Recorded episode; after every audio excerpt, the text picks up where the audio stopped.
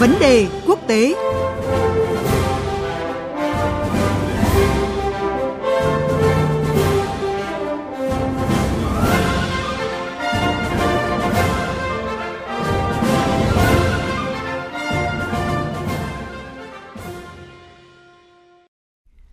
Thưa quý vị và các bạn, như Đài Tiếng Nói Việt Nam đã liên tục đưa tin, sau hai ngày làm việc kéo dài, Hội nghị thượng đỉnh lần thứ 27 các bên tham gia Công ước khung của Liên Hợp Quốc về biến đổi khí hậu COP27 tại Ai Cập đã đạt được thỏa thuận mang tính lịch sử về việc thành lập một quỹ đền bù cho những nước nghèo chịu tác động nghiêm trọng của tình trạng thời tiết cực đoan. Đây được coi là một bước tiến sau nhiều năm đem lại sự công bằng cho những đối tượng bị tổn thương do thiệt hại về môi trường. Mặc dù vậy đây mới chỉ là thỏa thuận mang tính ban đầu, những nội dung cụ thể như là nguồn tài trợ, quy chế hoạt động của quỹ sẽ được các bên tiếp tục thảo luận tại hội nghị COP28 vào năm 2023 thông qua một ủy ban chuyển tiếp. Tuy nhiên, giới phân tích cho rằng việc thành lập quỹ có ý nghĩa vô cùng quan trọng đối với các nước nhỏ kém phát triển. Và trong vấn đề quốc tế ngày hôm nay, chúng ta sẽ cùng biên tập viên Hồ Điệp và phóng viên Tuấn Nguyễn, thường trú Đài tiếng nói Việt Nam tại Ai Cập phân tích về nội dung này.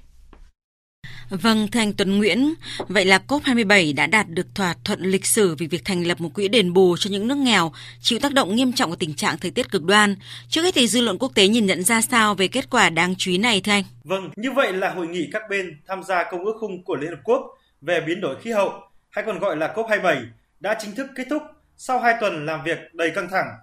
Với chủ đề Cùng nhau hành động, hội nghị lần này đặt ra mục tiêu tổng quát là đạt được các giải pháp quốc tế mang tính khả thi để ứng phó với biến đổi khí hậu, hiện thực hóa các cam kết đã đạt được tại COP26, trong đó ưu tiên đảm bảo nguồn hỗ trợ tài chính cần thiết cho các quốc gia đang phát triển và chịu tác động nặng nề từ biến đổi khí hậu. Trên thực tế thì các cuộc đàm phán đã diễn ra hết sức khó khăn cho đến những giờ phút cuối cùng của hội nghị thượng đỉnh khí hậu Sharm el Sheikh liên quan một số điểm chính, trong đó có vấn đề tổn thất và thiệt hại được các nước đang phát triển yêu cầu bồi thường do bị ảnh hưởng nghiêm trọng bởi biến đổi khí hậu.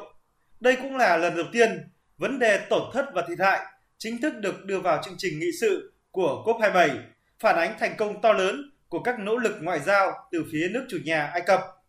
Trước khi hội nghị COP27 khép lại, một tín hiệu được xem là đột phá trong vấn đề này, đó là việc Liên minh châu Âu hôm 17 tháng 11 vừa qua cho biết sẽ ủng hộ yêu cầu của nhóm 77, bao gồm 134 quốc gia đang phát triển, để thành lập một quỹ giúp các nước này đối phó với tổn thất và thiệt hại.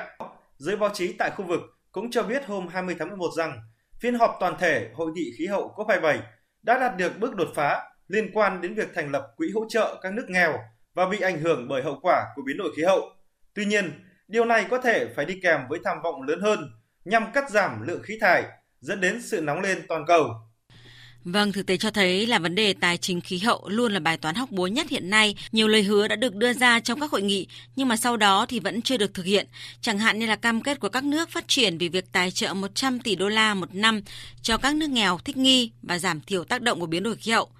Vậy à, thưa anh, triển vọng việc hiện thực hóa các cái cam kết tại hội nghị COP27 này được à, nhìn nhận như thế nào ạ? Vâng, có thể nói vấn đề tài chính hỗ trợ cho những tổn thất và thiệt hại là chủ đề gây nhiều tranh cãi, đã được thảo luận trong nhiều năm nhưng chưa đạt được đồng thuận về bất kỳ kế hoạch hành động khả thi nào. Tại hội nghị COP27 năm nay thì những bất đồng liên quan tài chính khí hậu cũng không phải là ngoại lệ. Tổn thất và thiệt hại chính là vấn đề nổi cộng nhất trong những giờ đàm phán cuối cùng của COP27. Hội nghị COP27 năm nay đã ghi nhận một dấu hiệu tích cực trong vấn đề tài chính khí hậu. Sau nhiều năm các nước giàu phản đối lời kêu gọi tài trợ từ các quốc gia dễ bị tổn thương do khí hậu để bù đắp tổn thất và thiệt hại, thì tại COP27 lần này, EU đã đưa ra lập trường thể hiện thay đổi tích cực khi ủng hộ thành lập một quỹ tài chính hỗ trợ vấn đề này. Tuy nhiên, EU nêu ra điều kiện là các nền kinh tế mới nổi và phát thải nhiều như Trung Quốc cũng phải tham gia đóng góp cho quỹ này, thay vì chỉ giới hạn nhiệm vụ đóng góp vào các quốc gia chịu trách nhiệm gây ra nhiều khí thải trong lịch sử như EU và Mỹ. Vâng, bên cạnh vấn đề gây tranh cãi liên quan tới tài chính khí hậu thì không thể phủ nhận hội nghị COP27 lần này đã có được những kết quả rất là nổi bật. Theo anh thì những cái mục tiêu, những cái cam kết đáng chú ý nào tại COP27 lần này đã thu hút cái sự chú ý của dư luận đến như vậy ạ? Vâng, kể từ khi bắt đầu khai mạc vào ngày 6 tháng 11, hội nghị COP27 đã chứng kiến sự ký kết của hàng chục thỏa thuận và sáng kiến nhằm chuyển từ giai đoạn cam kết sang thực thi, tăng cường nỗ lực thích ứng và giảm thiểu hậu quả của biến đổi khí hậu trên toàn cầu. Trong những ngày diễn ra hội nghị, hàng chục sáng kiến của Ai Cập và quốc tế đã được đưa ra, bao gồm hầu hết các lĩnh vực đối phó với hậu quả của biến đổi khí hậu. Nổi bật nhất trong số các sáng kiến này liên quan đến lục địa châu Phi và nhằm mục đích hỗ trợ cho hàng triệu người ở lục địa này giảm bớt những tác động của biến đổi khí hậu.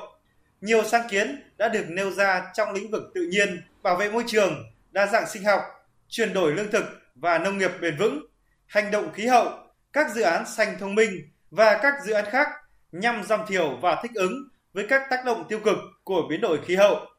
Ai Cập, nước chủ nhà của COP27, đã giành được một số lượng lớn các thỏa thuận tài trợ và hợp tác quốc tế trong một số lĩnh vực liên quan đến môi trường và khí hậu. Bên cạnh việc trước đó đã nhận được một khoản tài trợ khoảng 1,1 tỷ đô la Mỹ từ Liên Hợp Quốc để phát triển cơ sở hạ tầng của thành phố Sharm el Sheikh, nơi đăng cai các hoạt động của hội nghị thượng đỉnh.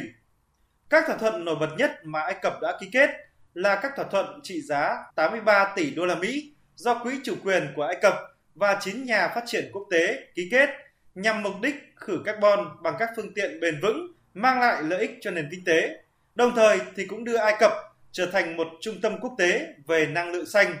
Ai Cập thì cũng đã ký 8 hợp đồng sản xuất nhiên liệu xanh với các công ty lớn trên toàn cầu và các liên minh hàng đầu trong lĩnh vực năng lượng sạch và tái tạo. Bên cạnh đó, tại dự thảo cuối cùng của hội nghị COP27 lần này, các nước có thể sẽ tái khẳng định các mục tiêu của thỏa thuận khí hậu Paris năm 2015 về việc duy trì sự nóng lên toàn cầu trong phạm vi 1,5 độ C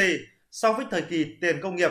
và mục tiêu này đã được tái khẳng định tại hội nghị COP26 tại Glasgow vào năm ngoái. Dự thảo tuyên bố chung cho rằng hậu quả của biến đổi khí hậu sẽ được giảm thiểu đi nhiều với mức tăng nhiệt độ 1,5 độ C, nên các bên cần phải tiếp tục các nỗ lực để đạt được giới hạn này. Về vấn đề năng lượng, dự thảo tuyên bố của COP27 nhấn mạnh sự cần thiết phải chấm dứt sự trợ cấp vô ích cho nhiên liệu hóa thạch, nhưng không đề cập đến việc loại bỏ dần dầu mỏ và khí đốt. Hội nghị cũng có thể sẽ tái khẳng định việc loại bỏ than đá đã được thông qua tại hội nghị Glasgow vào năm ngoái, nhưng đồng thời cũng kêu gọi đẩy nhanh việc áp dụng năng lượng tái tạo trong vòng một thập kỷ tới. Vâng, xin cảm ơn phóng viên Tuấn Nguyễn với những thông tin vừa rồi.